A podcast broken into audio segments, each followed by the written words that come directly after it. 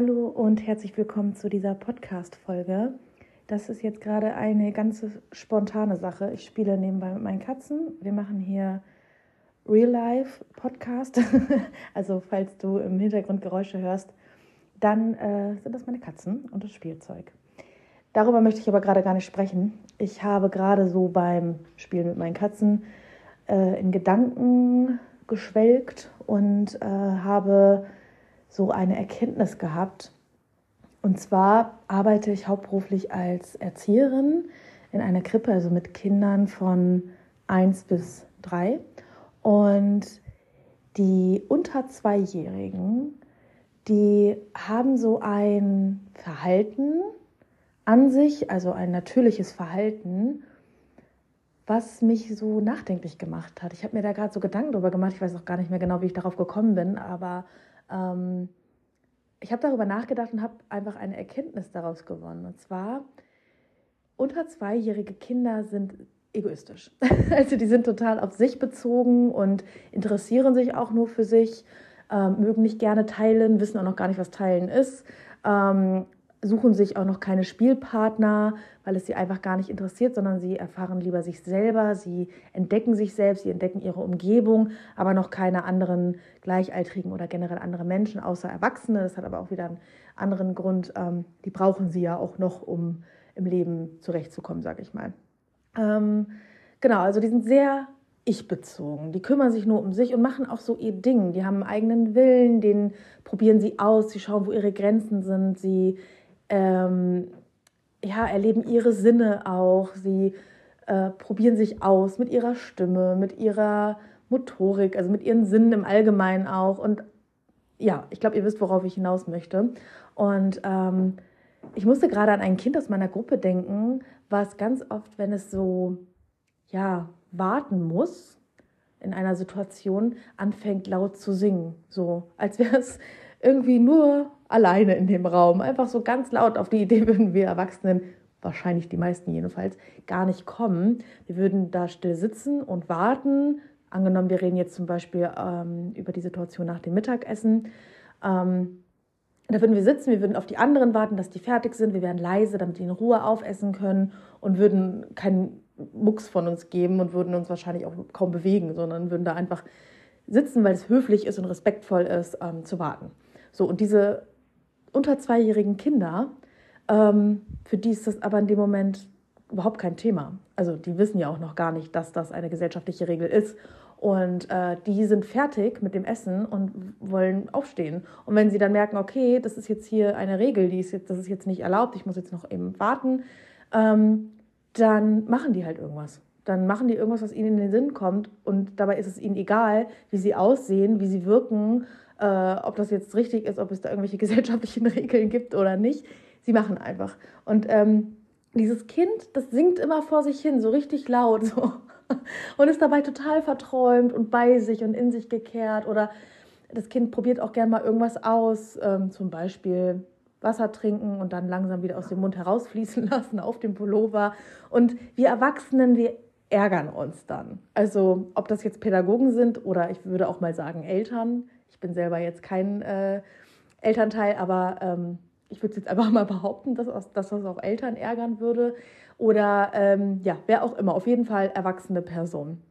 Und die ärgern sich auch darüber, dass das Kind generell so ein egoistisches Verhalten hat, weil das Kind denkt sich, hm, ich möchte jetzt gerade nicht hören, ich habe jetzt keine Lust zuzuhören oder nee, das passt mir jetzt nicht, das mache ich nicht, ich setze jetzt hier eine Grenze oder ähm, ich möchte jetzt lieber was anderes spielen, ich möchte jetzt aber keine Hände waschen, ich mag mir jetzt nicht von dir die Windel machen lassen, ich mach, möchte das lieber, dass das jemand anderes macht. Ähm, oder ich habe jetzt Lust zu singen, ich singe jetzt einfach, ich habe jetzt Lust zu tanzen, ich tanze jetzt einfach, ich äh, lege mich jetzt hier hin, weil ich Ruhe brauche und so weiter und so fort. Also das Kind hat einen total guten Zugang zu sich selbst und seiner Intuition auch. Ähm, das hat noch ein Urvertrauen in sich.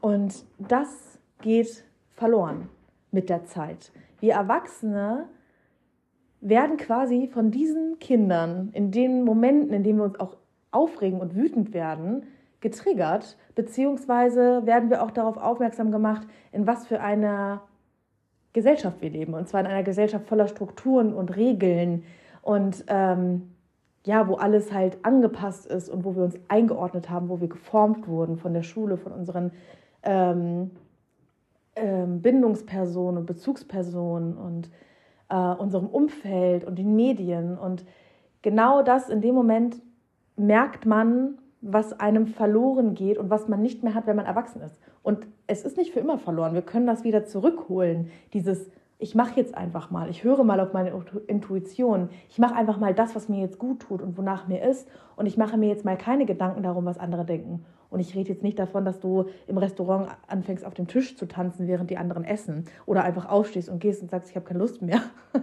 darum geht es nicht. Die Botschaft, die ich hier mitteilen möchte, ist halt einfach, nehmt euch ein Beispiel an den unter Zweijährigen. Und das hört sich jetzt so blöd an, aber wenn du auf eine gewisse Art und Weise zugehört hast, mit einem Bewusstsein, was zu meiner, ja, zu meiner Aussage passt, dann verstehst du auch, worauf ich hinaus möchte. Es geht hier gar nicht um die Entwicklungsstufe, die unter Zweijährige haben oder dass wir erwachsen sind und uns an die Regeln halten und an die gesellschaftlichen Ansprüche.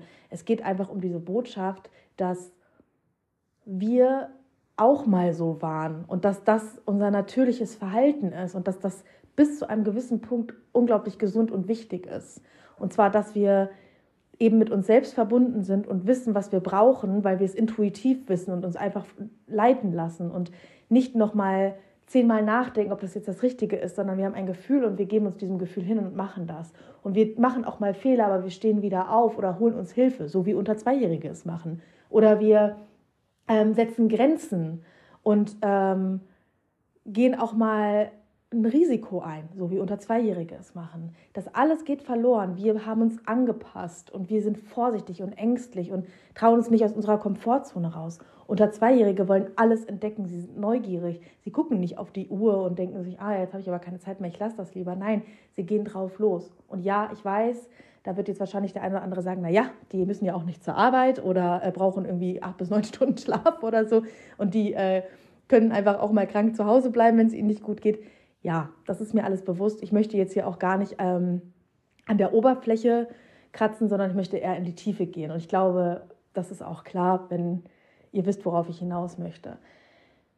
Denkt einfach mal, wenn ihr das nächste Mal irgendwie irgendwo seid und denkt, ach, ich würde jetzt hier einfach gerne mal laut loslachen oder ich würde jetzt hier gerne einfach mal mich auf die Schaukel setzen und losschaukeln oder ach, ich merke jetzt heute, ich müsste eigentlich noch das Badezimmer putzen, aber eigentlich ist mir viel lieber danach ähm, mich hinzulegen und ein Hörbuch zu hören oder einfach nur zu schlafen oder ähm, was auch immer. Mach das dann einfach mal. Hör mal auf das, was die Stimme in dir sagt und zwar die Stimme, die dir was Gutes tun möchte. Nicht die Stimme, die dir sagt, du musst jetzt aber das Badezimmer putzen, das ist dreckig. Erinnert euch immer mal wieder an diese unter zweijährigen Kinder, die einfach bei sich sind und einfach machen und dass das ein natürliches Verhalten ist und bis zu einem gewissen Punkt gut für uns ist und auch immer mal wieder zwischendurch aktiv werden darf, weil es uns hilft, einfach ja, eins mit uns selbst zu sein und nicht getrennt. So, und damit ich mich jetzt nicht noch zehnmal wiederhole, ich glaube, ihr wisst, was ich meine.